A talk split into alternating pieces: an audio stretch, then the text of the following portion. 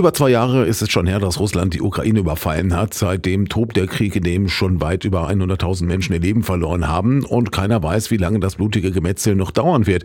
Der heimische SPD-Bundestagsabgeordnete Johannes Schraps war seit Kriegsbeginn schon mehrfach in der Ukraine und hat dort einiges von den Schrecken des Krieges, Krieges mitbekommen. Ich bin ja als Berichterstatter im Bundestag für die Ukraine zuständig. Ich bin letztes Jahr im Oktober zuletzt da gewesen. Während ich da war, gab es gerade diesen großen Raketenangriff auf das Dorf Rosa in, im Osten der Ukraine, wo eine Trauerfeier beschossen wurde, wo aus einem Dorf, in dem 300 Menschen leben, ein Drittel getötet wurde.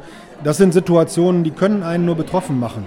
Wobei sich ja mittlerweile einige die Frage stellen, ob Deutschland es sich auf Dauer finanziell leisten kann, die Ukraine wie bisher zu unterstützen. Für Johannes Schrapp gibt es aber keine Alternative. Da ist ein Land wie Russland, das mit seinem militaristischen, imperialistischen Gehabe ein Nachbarland in seiner territorialen Integrität angreift, einen brutalen und völkerrechtswidrigen Angriffskrieg führt.